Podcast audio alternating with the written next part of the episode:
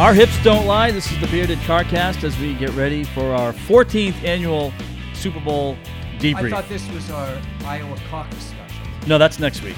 Oh, good. Yeah, that's next week. Super Tuesdays next month. That's right. Super two. Well, it, and it's not. Uh, it's not a 14th annual review of the Super Bowl without our good friend Reggie Walker joining us here on the Bearded Carcast, episode 24. I think it's like your third or fourth episode. So I'm, I'm starting to show up a lot. This you- is a you're good thing. You're slowly becoming um, one of our most popular Is it guests. those large paychecks? Uh, listen, the checks are. I'll just tell people at home, you might want to get a couple of these. They clear. They do clear every time, and it's uh, it's it's net 24 hours too, so it's awesome. It's pretty good. That is So the pretty- Super Bowl. What do we Hmm. think? Like just very, very general. Like memorable game, exciting game, a game that you'll forget six months from now or five years from now. Like like large scale, a game that was lived up to the hype, didn't. I think in some ways it did live up to the hype. I think it was uh, it was a well played game. I don't think it. I wouldn't call this an instant classic, um, but I do think uh, when you look back on this game, you know, a year from now, you, there will be some positives. I think the lasting overall memory of this game is that Andy Reid got over the hump. I think that'll be the biggest piece of it. Um, but it's one of those sort of run of the mill. I don't want to use that term to downplay it, but it was a, it was a it was your sort of average kind of Super Bowl with some good moments in it. What happened? The 49ers were in control of the game for I mean, it was tied at halftime, but but you're in the fourth quarter, you're up double digits and you have the ball. What what happened over the final 12 minutes? We found out that Kansas City's defense was better than obviously last year, but Yeah. but it wasn't a mirage uh, that they were better defensively. And and the other thing we found out is as much as we may like Deebo Samuel, as good as George Kittle is, or uh, you know any of those those playmakers for the 49ers, you've got to have a guy that in a moment can just make a play and they don't quite have that. I like Deebo Samuel. He did some nice things in the game last night. Kittle did some nice things. Well, I'm sure we'll get to that offensive pass interference call in a in a bit. Uh, but the reality is, um, that is a football team that is devoid of a, a sort of supernatural or guy that you just absolutely fear as a playmaker. As good as Kittle is, I talked about it. It's not like what Tyreek Hill does. Tyreek Hill scares you with his speed. He, he, he- like you wake up in the morning and you go, I got to figure out how not to let this guy take the top off of my defense. Deebo Samuel doesn't do that right now. George Kittle doesn't do that. They, they just don't quite have those pieces uh, with the 49ers from the offensive side. Because in a game like this, sometimes somebody just has to make a play. It's interesting though. You look at the game and you feel like the game was lost by the 49ers offense. And I was thinking kind of like the big story is Mahomes' fourth quarter. He was the MVP and he was terrific down the stretch. But when you look at the 49ers offensive deficiencies, it seemed to me that there were one or two or three throws that if Jimmy Garoppolo hits, they're celebrating a championship. I agree. I, also I also say to that um, because as as I've always said this, every quarterback, I don't care who they are, how good they are, they're going to miss a couple in a game. Uh, and Jimmy missed a couple. Now, can you afford to do that in a Super Bowl? Absolutely not. But I can guarantee you, um, as much as we want, some people may want to sit and malign Jimmy Garoppolo. That pick that Mahomes threw, Horrible. Horrible. how do you like most people are saying, how do you not see the linebacker? Guess what, people? In every game, a quarterback has one of those every game. At least every couple of games. There there are we can go back and look at the season. You can ask Tom Brady. There are plays he's like, I just did not see that flat defense. Yeah. What that happens. And so from that standpoint, you look at Jimmy and you go, man, it just happened at the wrong time. Agreed and then you get a play. The problem is on the flip side, you get a play like the one Mahomes made to Tyreek Hill, and you go, "That's the kind of stuff that Jimmy can't do." Well, obviously, Right. everybody can't do what Pat Mahomes does. Um, so you look at that game last night, and you're watching these both of these quarterbacks. But the thing I saw, the biggest message to me, and and I've somewhat defended Garoppolo because we haven't seen him put in a position. But there was a message to me last night in that game by Kyle Shanahan that told me they don't trust Jimmy Garoppolo. You get the football back with three timeouts in your pocket with a minute and a half to go late in the second quarter. and initially you run the ball twice, that Yeah. tells me you don't think your quarterback can make a play. And then on third down, the Chiefs give you basically a prevent defense. They drop eight, you hit a, a seam route, and you get 40 yards, and now you want to try to speed it up. That to me was like, I don't really trust. Oh, we got to play. All right, we'll do something. I, I didn't like that. That that told me that there was a little bit of a confidence issue. to play devil's advocate, it's a tied game. You're getting the ball to begin the third quarter, and the pace of the game has been to your liking. So, yeah, it is a conservative play call, but you have to feel good about we're going to have the ball to begin the third quarter in a tied game at 10. That that's the perfect half for the 49ers. I agree with that, but I think it's it's not just that you called runs; it's the run plays you called on the first two plays. You're going right up the middle, where the Chiefs are pretty good defensively. At least give me a sweep, see if I can get the edge. Give me one of those reverses that you had called to Deebo Samuel early in it.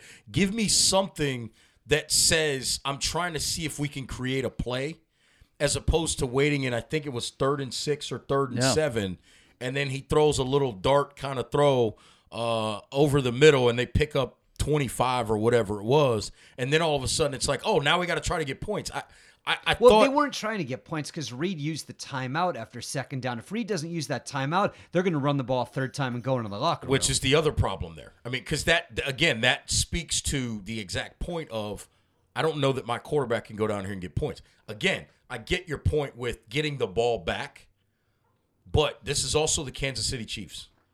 But that's the point. The point is you're playing against the best offense in the NFL. You better get and points. You're thinking, okay, we got the ball back. We're pinned pretty deep in our own territory. And he thinks the chances of Kansas City scoring is higher than his chances of scoring. To me, this is an analytics question.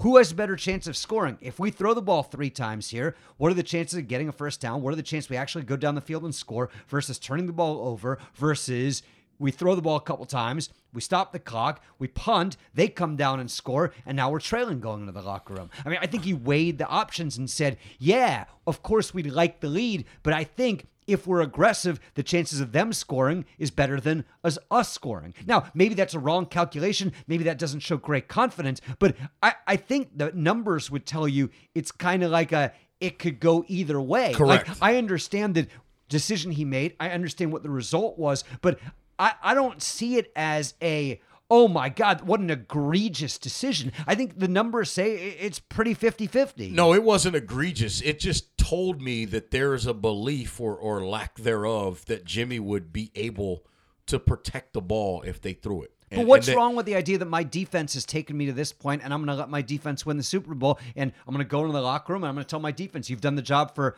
for 30 minutes. I want you to do it for another 30. Because you just answered my question actually with with saying that. Because the other piece of it to me is okay. Let's say you take a take a shot, you know, on first down or whatever, or just do something a little less conservative and try. If you don't get a first down, this is the same defense that's played well in the first half. So you're also saying, maybe this is just me overthinking it, but you're also saying, while I trust or maybe not trust my quarterback, I also not sure my defense can get another stop this half. And I think that's where uh, you've got to really look. And again, it, it's yeah, you're around your 20 yard line. You punt the ball, they're probably going to get the ball somewhere near midfield, and you know what Andy Reid's going to do. He's going to be aggressive. But that's where you've got to hope and trust and understand and have the confidence in your defense but if Kittle can get you a isn't called for the OPI, you're going to score. Well, yeah. It, it- now, So, like, it actually worked out. That's well, it did work out because they went because the Chiefs gave you a prevent defense on and Right. That's the only reason why it worked Well, out. and the only reason you threw was because the Chiefs were calling timeouts. Correct. What did you think of the OPI? Uh, I thought it was actually a really good call. And and and listen, I, I may be a defensive back being defensive here. Uh, you love that that play on words there. Uh, but anytime, and any official will tell you this, anytime you get a receiver who gets his arm fully extended, Yeah. and then separation comes because of it. It wasn't a lot, but it was some. They're gonna throw the flag every time. I thought uh, whether we like the call or not, I thought it was the right application of the rule. Um, and so I think sometimes that's where we get caught in football and in any sport, right? It's not the call, it's the application of the rule. I'll give you a prime example. Uh, did catch a little bit of the um, the Duke Syracuse game the other night, and uh, uh, Vernon Carey dunked the basketball and screamed in the direction of a Syracuse player. Uh, they immediately gave him a technical foul. Cory Alexander made the point he doesn't care about the screen because the rule is that's a technical. His issue is it shouldn't be a rule. College basketball is an emotional game. Kids are going to react. If I just dunked on somebody and made a poster out of them, if I can't scream, it doesn't make any sense. And then later in the game, uh, uh, a different Duke player dunked the basketball, turned away from all other players and screamed, and there was no technical because it wasn't in the direction of another player. And Cory Alexander again said, This is why this rule makes no sense because it's basically based on which direction you turn after dunking the basketball. And in the first case, Well, one is taunting and one Correct. Yeah. And and and his point was when Vernon Carey dunked the first time, he dunked the ball and turned to run back down the other court, the other end of the court, while screaming, whilst a Syracuse player was walking toward him to take Right. the ball out of bounds. That's where the Yeah. issue was with the call. Right. So again, it's about the application of the rule. Yeah. Sometimes the rule is the issue more than the application of it. So is the offensive pass interference rule wrong? Uh no, I, I, I think I think in that case, um, that's a good call. I think in that case, that's the right call. The problem is a lot of times officials get caught looking at the result as opposed to was it really egregious enough for it to be a foul? Right. Um, most people would tell you they didn't think there was that much contact. That's a 250 pound tight end pushing a 180 Right. pound defensive back. He's going to move that guy. One of the big NFL offseason topics that we'll get to in a little bit is how the game is officiated and particularly how pass interference is officiated Yeah. and whether you're going to be able to review that going forward. But before we get to that, the rest of the game. So that's what happened in the second quarter. Yep. But the game was won and lost in the fourth quarter. Yes. What is the big takeaway? Patrick Mahomes can't be stopped. Something schematically that the 49ers did that Garoppolo missed Emmanuel Sanders on probably what would have put the game away. Like, what is the big takeaway? Uh, the big takeaway, I think, is two things. I think from an offensive standpoint, um, when you look at the Kansas City Chiefs, it's about trusting 15 uh, and 15 trusting his guys. Tyreek Hill dropped a critical ball in the fourth quarter. And guess what happens three plays later? Tyreek Hill catches a big Yeah. ball down the sideline after Mahomes got out of the pocket. And and I'll get back to the pocket thing in a second. That tells you right there, Mahomes, first of all, Eric Bieniemy and Andy Reid trust 15 to, to make all the plays. And then 15 trusts his guys. Even if they drop one, even if they miss a play, he's going to come back to those guys and expect them to continue to perform. So that's step one. When your quarterback believes in you as a playmaker, you're going to make plays for him. So that's step one. Step two, and probably maybe even more important, all of a sudden, that 49er pass rush could not keep Mahomes inside of those defensive ends. When he starts getting outside and making plays with his arm from outside, that's where you have major problems. Who made the adjustment? Like, why were they able to hem him in for three quarters and not in the fourth? I think it's two pieces. I think number one that listen, anytime that defensive line as good as they are, they they sometimes are so much in pass rush mode they run themselves out. Uh, I think there was some fatigue on their part. Number one, uh, I think number two, and and and, and Which is the same thing that happened to Atlanta a couple years ago against the Patriots. Absolutely. And then the second piece of it, I think people forget. The Chiefs' offensive line is one of the better offensive Yeah. lines in the league, and, Yep. and they made some adjustments in the second half with some of their pass protections. Started moving the protections Yeah. to the to you know sliding protections in different spots in the second half, particularly in the fourth quarter that I thought were really good adjustments.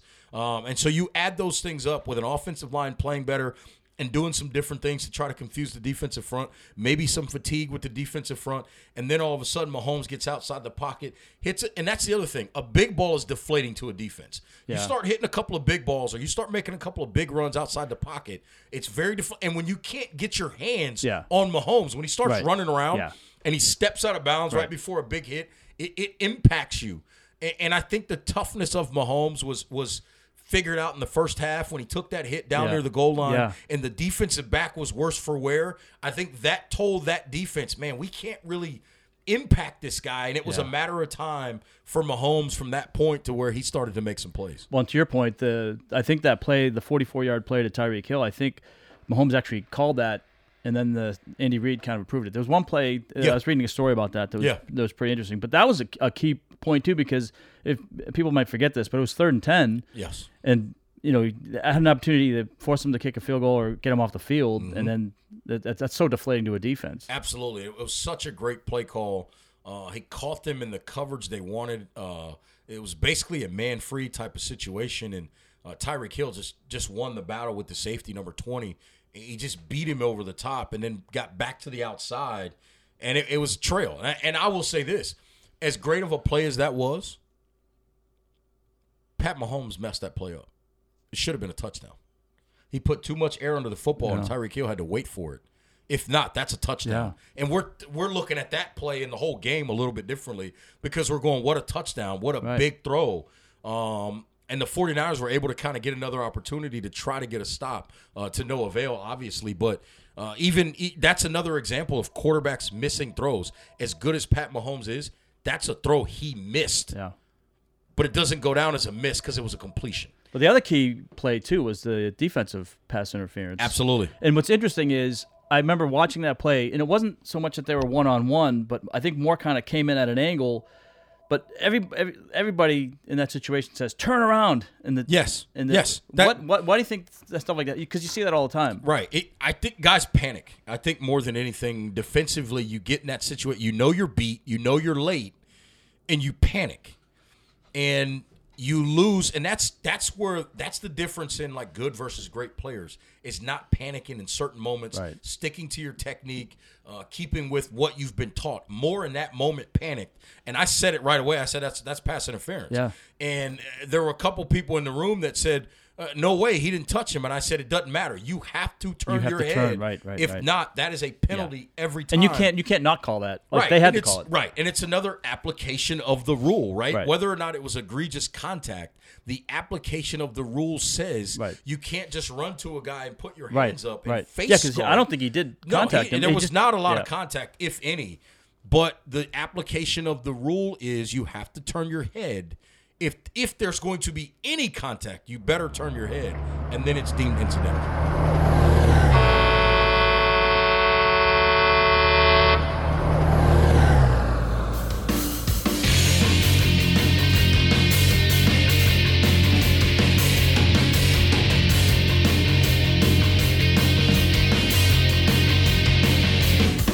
This is the Bearded Carcast with Mike Pacheco. I'm Dave Friedman. Reggie Walker is with us.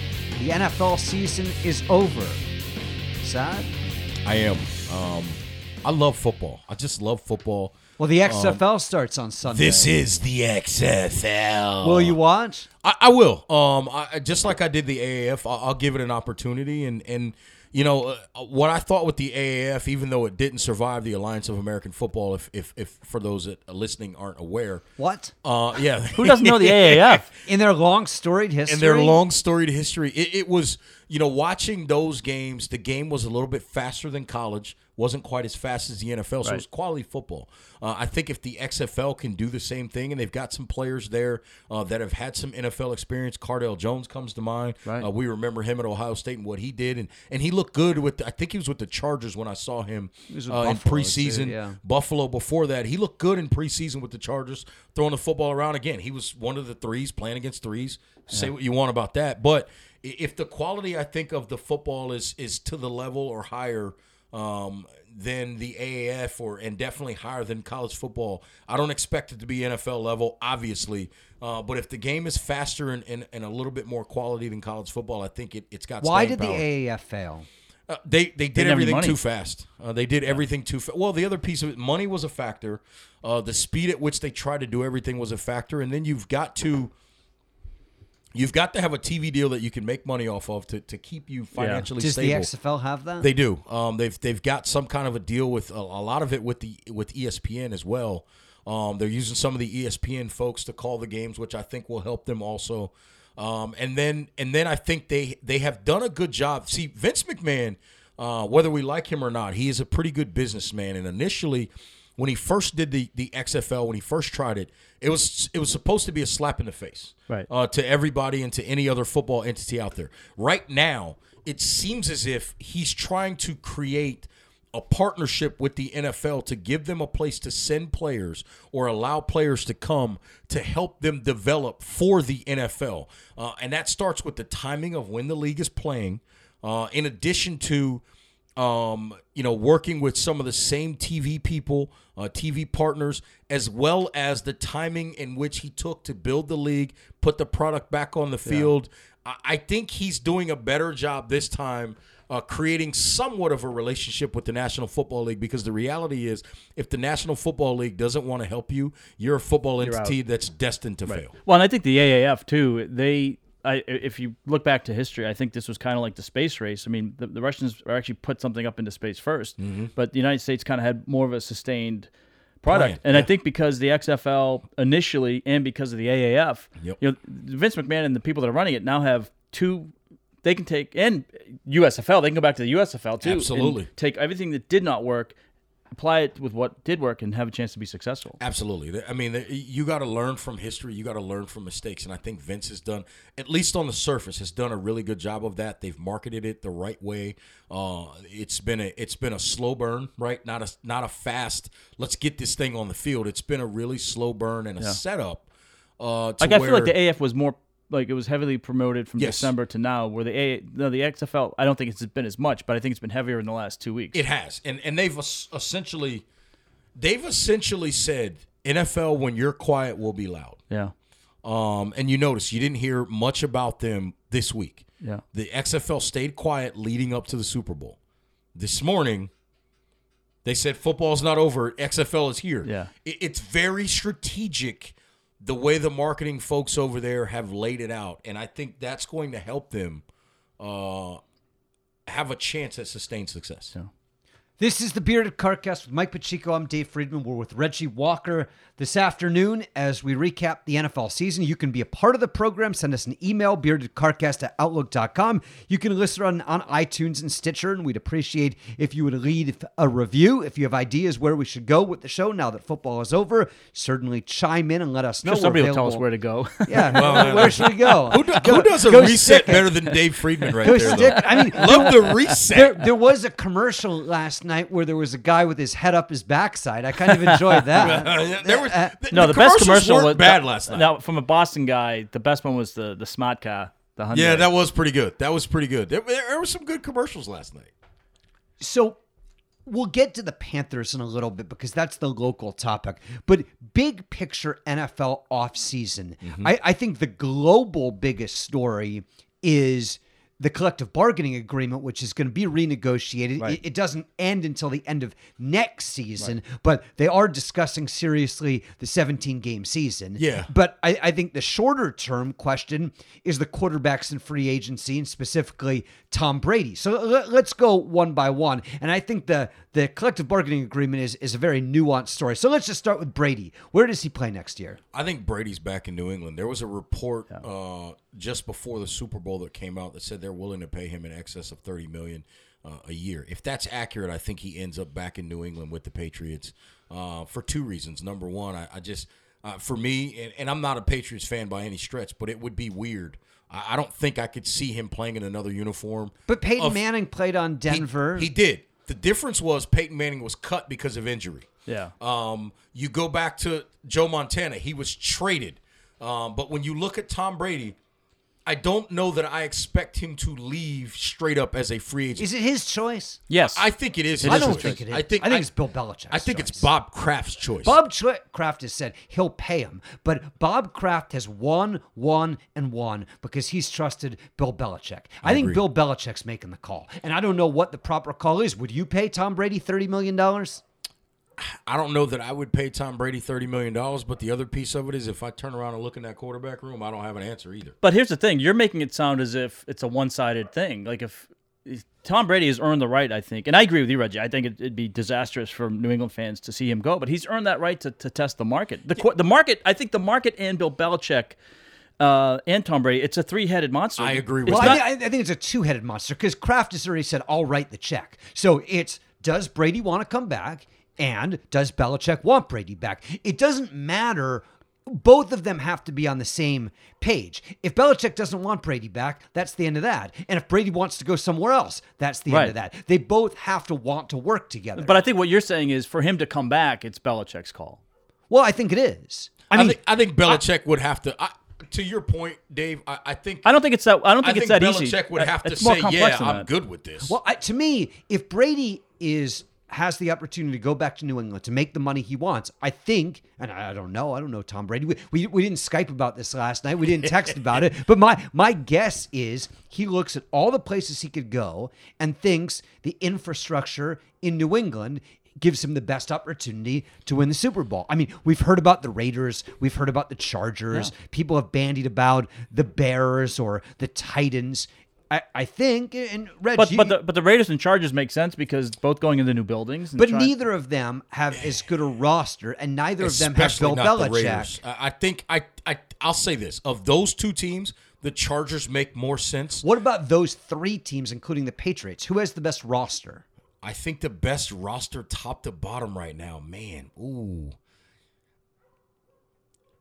it's got to be New England right now. Right, and- um, and, and- I would say the Chargers are second. Uh, the Raiders, Yeah. they have the draft picks, but they don't have the players in place right now. If the Patriots have the best roster, and we've never thought that Brady's big goal was money, we've always thought it was winning. I mean, he he's at the end of his career. Yep. He, he maybe wants to win another ring. Like I think happiness comes into play on this. Like, is he happy still playing under Bill Belichick in that system? Well, I I, th- I think all of those are factors, but I also think, listen, I, Brady's been a guy that's taken the hometown hometown discount for a long time.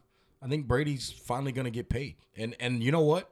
If he decides at 43 years old, I want my 30 million. Like, listen, I, I've said this a million times. People don't remember this. 1996, 97, and 1997, 1998. Michael Jordan made $66 million in those two years. It was a $30 million deal the year they won the fifth, and a $36 million deal the year they won the sixth. Before that, there were times where he was nowhere near the highest paid player Yeah. on that basketball team. I'm okay if Tom Brady right now says, you know what? Give me my 60 million over two years, and y'all figure out the rest because the, the cap's going up, and we'll get to the CBA in a minute. There's going to be some changes there as well. Tom's like, look, man, pay me. I'm Right. 43. Let me get my check before I leave. And I think Bill uh, Bob Kraft has said that he would do that. Yeah. And that's why I think it comes down to Bill Belichick. And I think, and, and to the point on Bill Belichick, I think Bill Belichick's looking in that quarterback room going, I still want to win, and I don't want it to look like Tom was the reason. Maybe I need to bring Tom back because what I got in this room right now Yeah. But if ain't you, going to get it done. But if you pay the decaying carcass of Tom Brady $30 million, how are you going to have a roster around him that can win?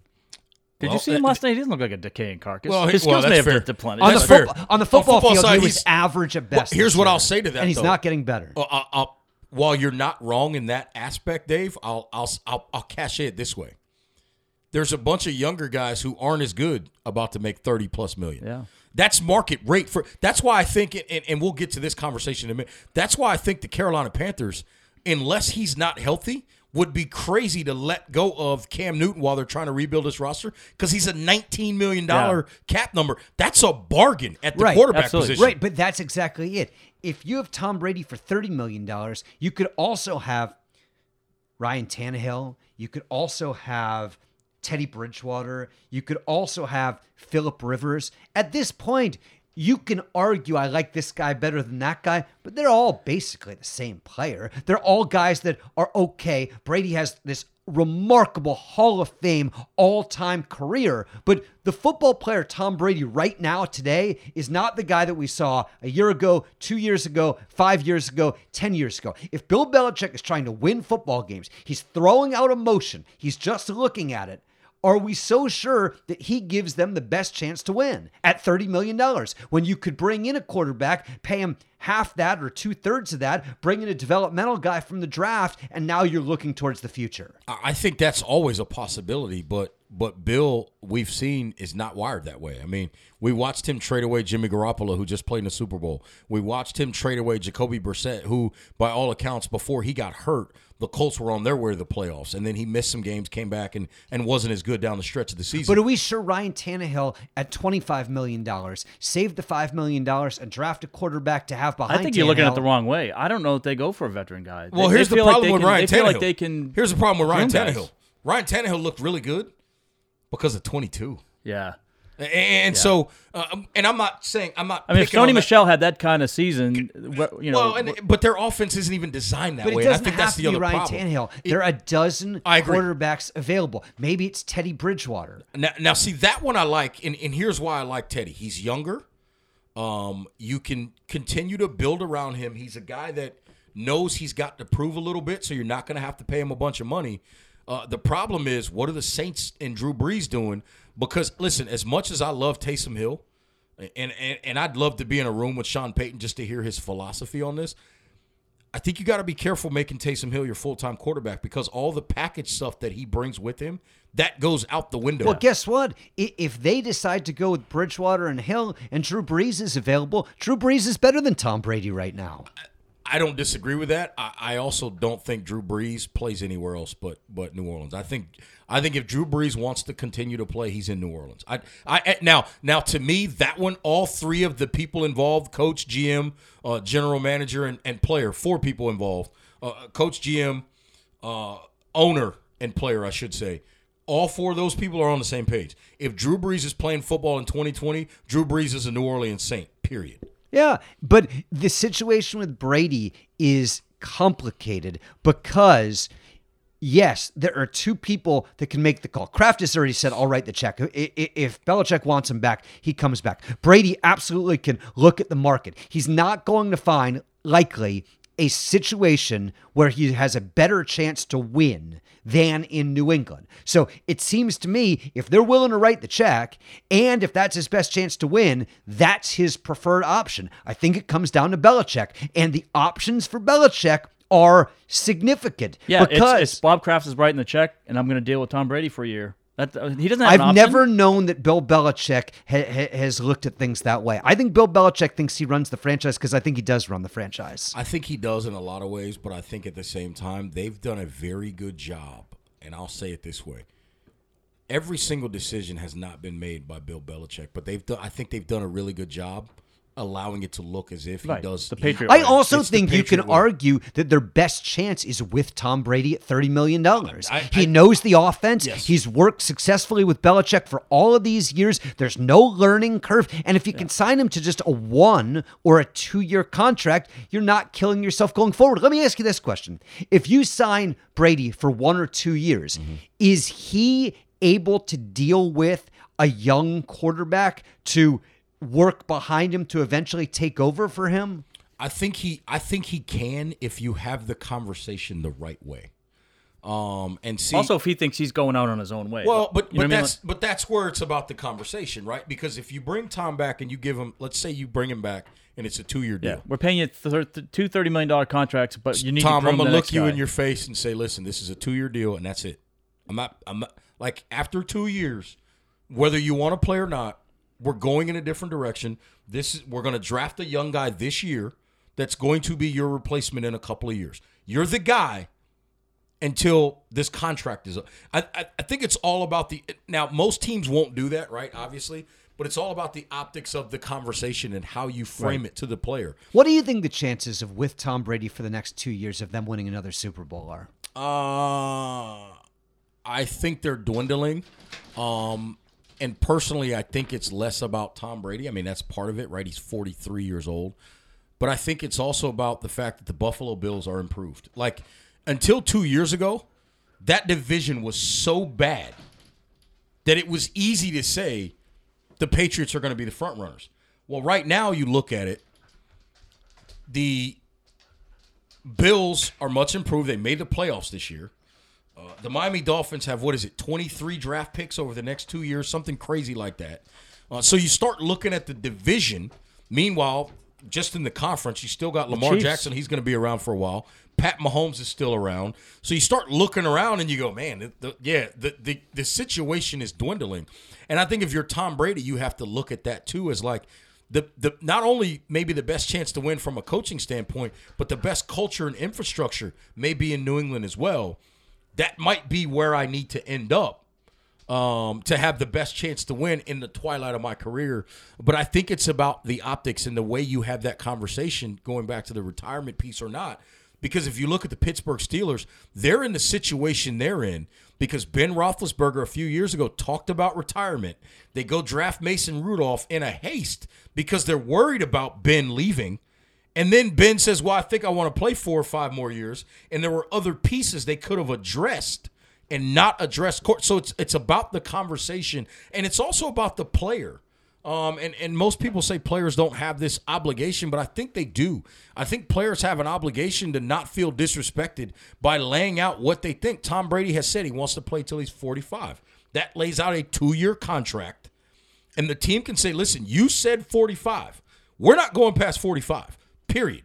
And, and and this whoever we go get, whether it's Teddy Bridgewater, Ryan Tannehill, a dude in the draft, whatever, this is the future of us when you turn 45, and that's the reality of the situation. And, and I'll put a cap on it, Mike. You can make a comment as well. Thank you. I don't know that it matters because one of the teams in the conference has Pat Mahomes, Yeah. who is just Correct. so much Yes. better. I mean, the, the the AFC ran through Baltimore this year because Lamar Jackson had an incredible season. There's no reason to think he's not going to continue to be good. Mahomes is the best player in the NFL, regardless. You have Tom Brady, you don't have Tom Brady. Tom Brady plays on the Chargers, he plays on the Raiders, he plays at best, whatever team he's on is your third choice going into the next year in the AFC. Minimum third choice, and if the Bills keep improving the way they are, maybe the fourth. Well, and that's what, what I was thinking when we were having this this back half of this discussion is when you kept pressing like, is this the Patriots' best chance to win? It might not matter. They could have Y.A. Tittle back there in his prime. I mean, they it, just because the way the division's laid out and the conference, and Pat Mahomes, And- and we- then- we, could be talking about another three or four or five years of, of the Chiefs being. Yes, I uh, mean, they, they could be the next Patriots. Well, if you look at if you look at that football team, they've got so many young pieces. Now they're going to have to probably pay Tyrann Mathieu, but that's a guy. That's another player that's under thirty years old. Pat Mahomes is twenty four years old. Right. Tyreek Hill is And on a rookie fairly young. Right. Tyreek Hill is fairly young. Now the problem is going to be. You just made the point. Pat Mahomes is on a rookie deal. At some point, they're going to have to pay him. It's Yeah. probably going to be this year. And, and there's a discussion that it may be in the in the area of two hundred million dollars with more than hundred guaranteed. You start looking at those numbers, and we'll see what the new CBA looks like. But all of a sudden, you start to wonder what their staying power is, and if they can keep all those guys signed. Chris Jones, another fairly young player Yeah. on the defensive That's side of the football, great And he was a different- and he was like a pay- and he's difference maker. difference maker But for but them. that that is such a good point because we saw Russell Wilson win the Super Bowl, but hasn't since he's come off that rookie deal. We saw Jared Goff go Yep. to the Super Bowl on his rookie deal. It is Cam so Newton went for the- hard. on his rookie deal. It's so hard when you're paying your quarterback 20, 25, 30 million dollars to address the rest of your roster. That's why you have to think that Baltimore is in such a good position right now. They are, and let me make another point about that. And I think we're, we may see Pat Mahomes. I think is going to be the exception more than the rule in the next ten to fifteen years. I think we're going to see quarterback salaries change, and, and the reason why is because let- let's do the math here, right? So uh, Pat Mahomes, he's going to get paid going into his prime at twenty five years old. Probably he'll get paid, right? So you're going to pay him. You're going to give him a probably a seven or eight year deal for two hundred million dollars at 25 years old, right? Great. So the next time he's up, he's, he's probably going to be around 29 or 30, right in the middle of his prime to get paid. The problem has been, as the the dogs head out the door, Well, they disagree with you. Uh, they- they They, do. don't think the structure of don't think the quarterback structure- pay is going to change. They're very happy with how it is right now. and I get it, but and- and I think what could happen um, is let's do the math, right? So years ago, you get a quarterback. Let's use Aaron Rodgers as an example. Went to junior college, then he went to Cal. By the time he was drafted, he was 23 years old. By the time he got paid off of that rookie deal, that next deal, he was 28, 29 years old. You know what that guy is. Right now, a lot of these kids are finishing high school early, going to college for just three years. You look at it, some of these quarterbacks, a guy like Tua Tagovailoa, 21 years old.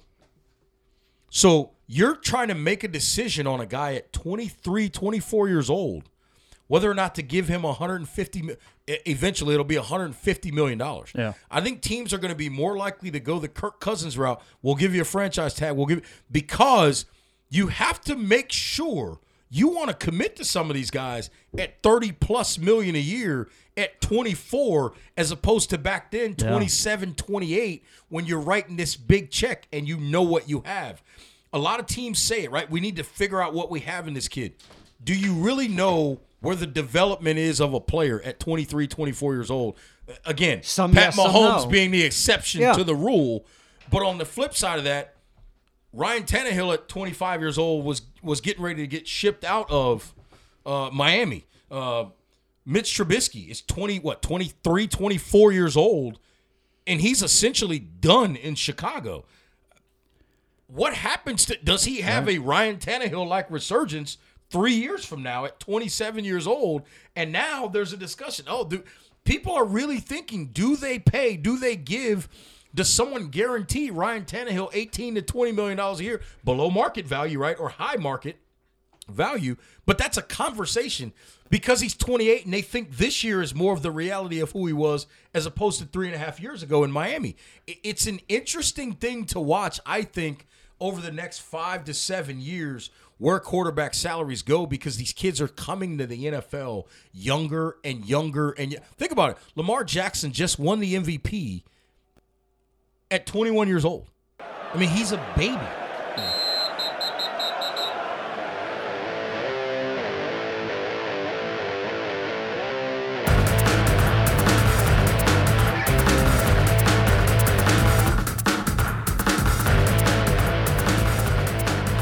Over that next five and seven years that you mentioned, there's going to be a new CBA. Yes. And if there is going to be a 17th game, and I don't know whether there is or is not, I the hope not. players are going to get everything under the sun in exchange for playing that extra game. What are those things? What do the players want that could turn the balance to them willing to play the extra game? Uh, I- I think it's the long term health care is the main piece of it, and um, more guaranteed money, which we've seen.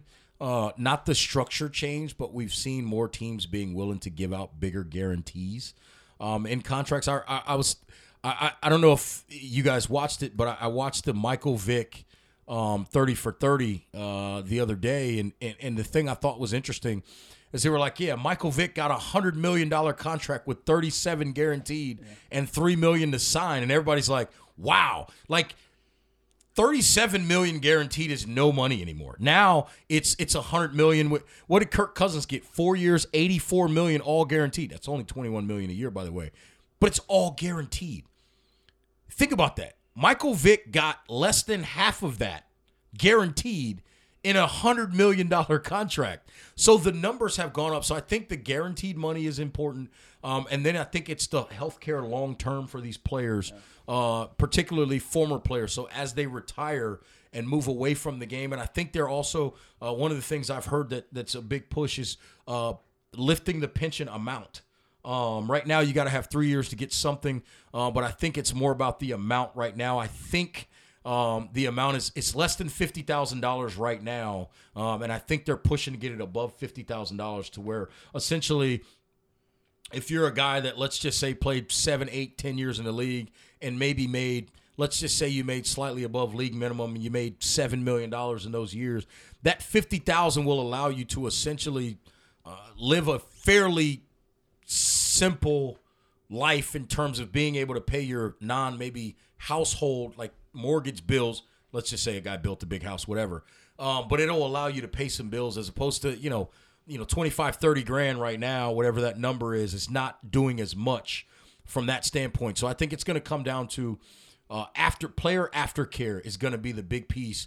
And then can we get some more money while we're playing as well? Obviously, the financials of it are if they go to a 17th regular season game, there is just huge revenue, an extra week of games. Maybe there's an extra week of playoff games. Like, the amount of money the NFL can make off of that is enormous. So they are willing to yield quite a bit on all of those other issues you said. Gut feeling, do the players go for it? I think the players will take Game 17 if the money is there. Um, I think the other thing the league should do, and I don't know that the players are asking for this, but I would absolutely mandate if I were a part of uh, the negotiating group or part of the, the leaders of the players union is I would mandate that if I'm playing Thursday night, um, I'm playing Thursday night coming off a bye. Um, and essentially, uh, you work in essentially kind of a double bye almost for a couple of teams or for teams throughout the middle of the season. And the way you could do that is basically uh, you kick your Thursday night, you, you start your Thursday night slate maybe week six or week seven, and then you just do it for for like six or seven weeks or whatever that number is, eight weeks, that kind of middle stretch of the season, and then you you do away with it so that teams kind of balance back out down the stretch of the season. I also love the set. I like the 17th game in the aspect of it makes it easier to eliminate some tiebreakers. Um, because that odd game oftentimes is going to create um, some different number structure. I think the 17th game also can kind of maximize the opportunity to have those rivalry games. If you go to a 17th game, I don't need to see the New York Giants playing the San Diego Chargers again. I need to know that the New York Giants are always going to play the New York Jets. I need to know that the Miami Dolphins are always going to play the Tampa Bay Buccaneers. I need to know that, uh, you know, those types of rivalries are going to be built and remain. I need to know that, and I'm just making this one up. Maybe it's the Titans are always playing the Atlanta Falcons. I need to know the Cowboys are always playing the Texans. I need to know that the Chargers, right now that they're in LA, are always playing the Rams. Like, I need to know that those types of rivalries are going to be there consistently every year. If that's what I'm getting out of this, then sign me up. If that's not what I'm getting and I'm just getting a random 17th game, I don't know that it's worth it. Mike, the Panthers are in transition. A new coach, maybe a new quarterback. What do you see as their offseason plan and kind of what the next two or three months, what they're looking for in the draft, what they're looking for in free agency, and then kind of the the two year, three year plan for Matt Rhule and company is. I think we're going to find out the first week of free agency what direction this team is going Yep. in. I think I think and I, and I don't know that anybody really knows that's outside the building truly what's going on yet. My sense is the Kim and we talked about this a couple weeks ago. Reggie, Dave, and I did on the Bearded Carcast. This is episode twenty four. You can certainly follow us at Bearded Carcast on Twitter and send us an email beardedcarcast at outlook.com. That would be smart, people. That would be smart. Uh, leave us a review too. But um, to me, the Luke Kuechly piece would strongly suggest rebuilding when you look at the totality of what's happened. Right, the people that Yep. Matt Rhule has, brought in, the fact that Matt Rhule was hired, the fact that this team wants to have a long, sustained, you know, winning culture. I, I and I know from what we've heard from David Tepper over two years now is that you know he, he clearly is competitive and wants to win now.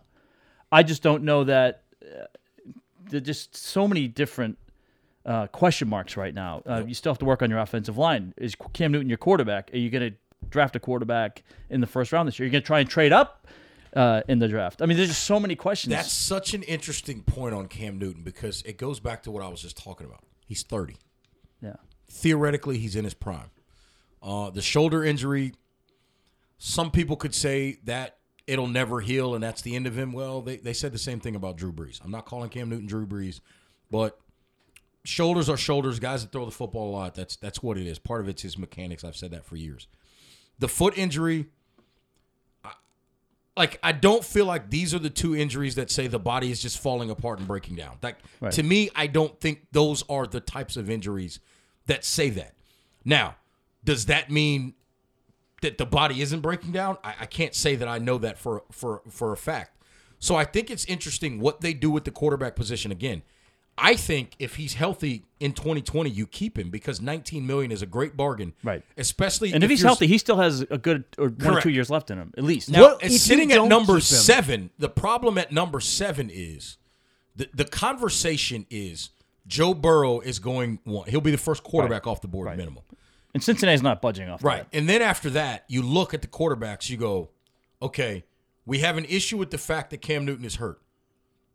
That's not going to s- say anything positive that you go draft a guy in Tagovailoa who's hurt. He's not going to be available anyway.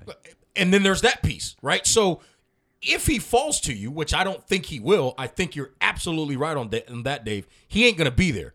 But in the weird off chance that he is, it's because the medical came back not so good. Right. Which means, do you go from a guy who people think is broken to a guy that you know is broken? Right. the answer there to me is no. And then you go down the list Jacob Eason, Jake Fromm, I'm all set. Those are not guys I'm picking at seven. Justin Herbert, I'm not picking him at seven. So you start looking at this thing and you go, is the quarterback really what we gonna fix us right now anyway? No.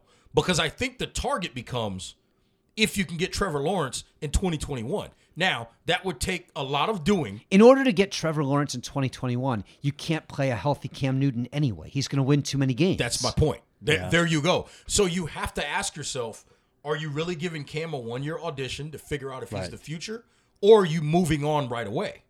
Either way you do it, if you try to trade him, everyone's going to know he's not healthy. What can you get for him?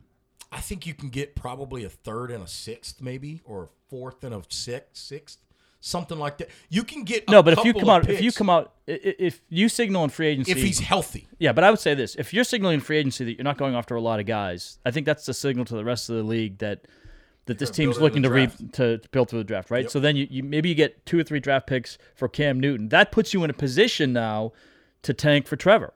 Yeah, you're, you're t- yeah. Now here's the question you have to ask yourself, because this is the whole key right now. If you're the Carolina Panthers. But you better lose every single game to make. I mean, it's like But do you do you and, and this is one that I know a lot of people don't want to hear.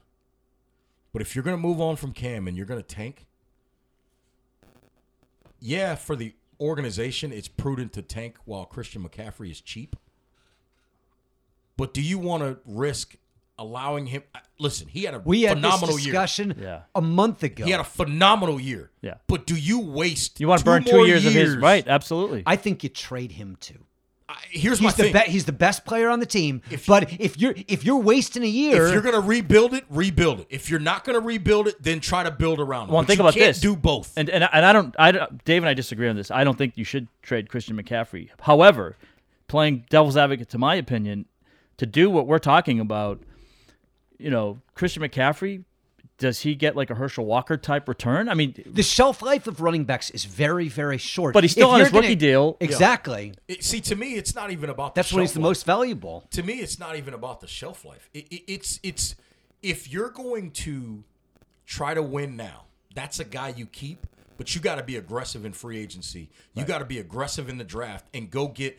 Don't go get developmental pieces. You go get people that can come in and step in and make plays right now. Hundred percent. So, you so so if you're going to the draft, if you're staying at seven and you're saying we're going to keep Cam Newton, the first thing you're doing is you're going down to Tuscaloosa, Alabama, Yeah. and you're looking at those wide receivers. That's number one because you need a playmaker that can help you down the field. I like DJ Moore. I like Curtis Samuel. They're young guys, but I need. So somebody does that can mean you come in and can't make draft right now. Jerry Jeudy? Because you said you go to Alabama, but Jerry hmm. Jeudy doesn't have four three speed down the field. No, he doesn't have four three speed down the field, but if he catches it across the middle, it becomes four three speed. He's a guy that you don't He's catch from behind. terrific. He's I'm terrific. a huge But- fan of his. But doesn't he mimic the wide receivers he has now? Great route runner, Or great pass kind of like catcher. DJ Moore, but maybe a little or better. it's Ja'Marr Chase, or it's Jefferson from Yeah. LSU. Like you're going to find dominant players at their position, or you're going to find.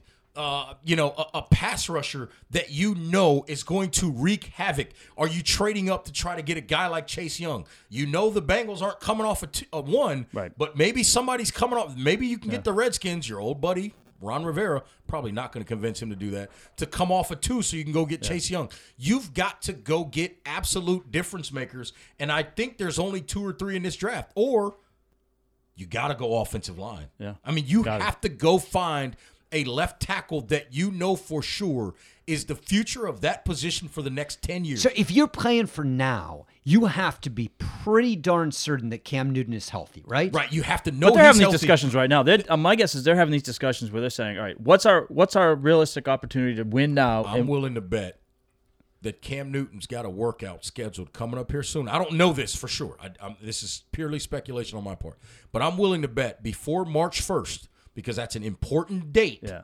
in the NFL yearly calendar. Before March 1st, Cam Newton will work out in front of Matt Rhule and, and Marty Hurney and the powers that be with the Carolina Panthers so they can figure out if he's healthy. And if they don't think he's healthy and the medicals don't come back the right way, I think you see a full overturn of this ranch, franchise. Yeah. I think if if the medical comes back good and his workout comes back the right way, and even if it does, they're going to manage him throughout the offseason program. I think you'll see them try to build around quarterback one with this being Yeah. a $19 million cap year Yeah. to see if he's the real deal or not. My guess is if they feel like they can win now with him, they are going to do it. But if they feel like it's it's either there's something damaged good still with Cam, Yep. then because I think Tepper st- and he's even said this like they still want to win now, but they want to develop for the future. So they're trying to figure out how they can. I think they're trying to figure out how they can do both. And I think the Greg Olsen situation Well, was that's a interesting because he said he may go to, to the Redskins, or he may want to go to the Redskins. Well, here's the, what I think happened with Greg Olsen was they they sat down and they said they asked him flat out, "Are you going to play in 2020?" He said, "I don't know." And they said, "We can't. We don't have time to play the I don't know game." That I don't know that to be sure, but I think that was part of the equation because they've got to know what they have, what they don't have, because they got to deal with the draft. I just think you got be figure out either all in or all out. I totally You can't agree. go halfway. To to have a year where you go seven and nine and draft number twelve does you no good. You have to either say Cam Newton's the guy. We are getting veteran free agents who are going to help us win now. We are drafting aggressively to win with players that are playmakers. Or you got to say it over. is a total teardown. If it's a teardown, you already lost your best defensive player. Yep. Cam Newton is a train wreck. Ship him out, get what you can, and get rid of McCaffrey and try to go 0 and 16. And, and oh, by the way, it's time to pay James Bradberry too. I mean, you start looking around. They just paid Shaq Thompson. You got to pay James Bradberry. Tre Boston was on a one-year deal. You got to decide if you're going to bring him back. You look at it offensively. Uh, Greg Little, your second-round pick from last year, has been nothing but injured. Feel bad for the kid. Yeah. Concussions like crazy. Uh, uh, Dennis Daley has had his issues with injuries as well. You've got to fix your offensive line.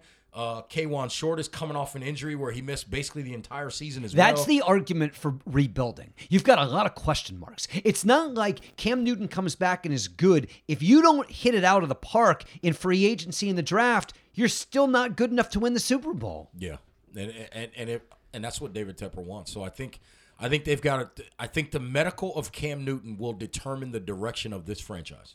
Period. I think Luke Kuechly was a pretty good signal. Luke Kuechly retires. He's your best player. Your best offensive player, McCaffrey, is great, but the shelf life is five years. So if you're going to win with him now, cool, that's great. But my suspicion is this is a football team that's got a mess of a roster. You've got all those question marks. Your most important position is a huge who knows and probably leaning towards this isn't trending correctly. I, I just have a hard time looking objectively at it and saying, yeah, I think they can quickly rebuild. Even if Cam is great, you got to pick the right free agents. You got to draft exactly correctly. I, I think your chances of succeeding doing that are not particularly high. And oh, by the way, this is the National Football League.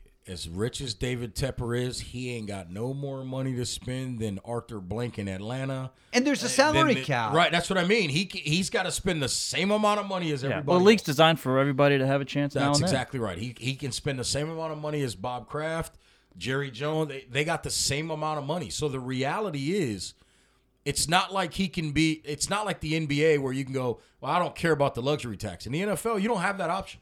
You you get to spend the same amount of money as every other owner. So eleven billion dollars for people listening at home doesn't mean anything. No, but well, where it does mean something though is you can try and put more money into into resources in finding the hidden gems. And Correct. The, so I mean that's Yeah, where the it's, it's scouting and, and The analytics and infrastructure infrastructure and I all mean, that. and that's what Coaches. exactly that's what they did with Matt Rhule. Give credit to David Tepper. We don't know if Matt Rhule is going to be great or not, but he found the guy he wanted and he made sure he secured him. and then he did a great job. But Matt Rhule, I should say, did a great job of With mixing staff. in his guys that he believes in that he's bringing with him, and guys that have NFL experience Yeah. because he doesn't have a lot of it.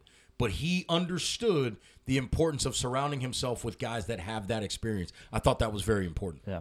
All right, Reggie. Well, thanks so much. Uh, a lot of fun talking with you, and uh, you're always welcome here in the Bearded Carcast. Listen, I'm I'm always a fan of showing up on the bearded carcast. I've got like a Can you wait beard. like three days to cash that check? Uh, yeah, I can. Uh, did you post date it? Did you, as long as it's post dated. Post dated for February 15th. We'll all be good. All right, we'll be back next week, hopefully, uh, with another edition of the Bearded Carcast. We're going to Longwood on uh, Saturday, Longwood, Virginia. We're not taping on Saturday. however. Farmville, Farmville. What did I say? Virginia. Longville? Yeah. Yeah. I don't know. It's been a long weekend. Farmville's an interesting place. Farmville, Virginia. Farmville Been there. is, yeah. So f- basically, look at Virginia, go to the middle of nowhere, go two miles, take a left, and you're at Farmville. Oh, there's a couple of those in, the, in that state. that's- UVA Wise is in the Yeah. middle of nowhere. uh, GW Danville, which is a powerhouse football program in high school at the high school level. GW Danville is kind of in the middle of nowhere as well. Um, but there's some there's a lot of middle of nowhere places in in in, in Virginia outside of Tidewater and Blacksburg and Yeah. Northern. Ain't a whole lot there except for Charlottesville. A lot of cows. A lot of cows. Well, if you want to get hold of Reggie Walker, you can email us, beardedcarcast at outlook.com. We'll forward it. Uh, also, uh, listen on Stitcher now and leave a, a review. And uh, so for everybody, for Reggie Walker, Dave Friedman, I'm Mike Pacheco. Thanks for listening to the Bearded Carcast.